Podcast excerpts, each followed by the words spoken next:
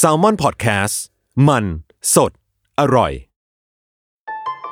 แฟกต์ที่สองร้อยเจ็ดสิบหกมนุษย์เราใช้วิธีการปรุงกุ้ง lobster เป็นอาหารโดยวิธีการต้มมานานนับหลายร้อยปีด้วยกันเพราะเชื่อกันว่าสัตว์เหล่านี้ไม่มีความรู้สึกแต่อย่างไรก็ตามมีนักวิจัยในวงการสัตวแพทย์แห่งประเทศอังกฤษออกมาเปิดเผยว่าสัตว์น้ำที่มีเปลือกแข็งอย่างกุ้ง lobster ก็รู้สึกได้ถึงความเจ็บปวดไม่ต่างจากคนไม่ว่าจะเป็นวิธีการต้มทั้งเปลือกที่ต้องใช้เวลานานกว่าสิบห้านาทีกุ้ง lobster ถึงจะแน่นิ่งหรือร้านอาหารบางแห่งอาจทำให้มันสิ้นใจไวกว่านั้นโดยการนำเครื่องช็อตไฟฟ้าช็อตไปที่กุ้ง lobster ก่อนนำไปต้มเนื่องจากเชื่อกันว่าจะยังคงรสชาติความหอมหวานและสดของกุ้งอยู่โดยสมาคมสัตวแพทย์แห่งอังกฤษ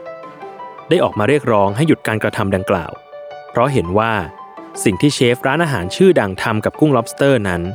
คือการทำทารุณกรรมสัตว์และให้เชฟหาวิธีการปรุงพวกมันอย่างมีมนุษยธรรมมากกว่านี้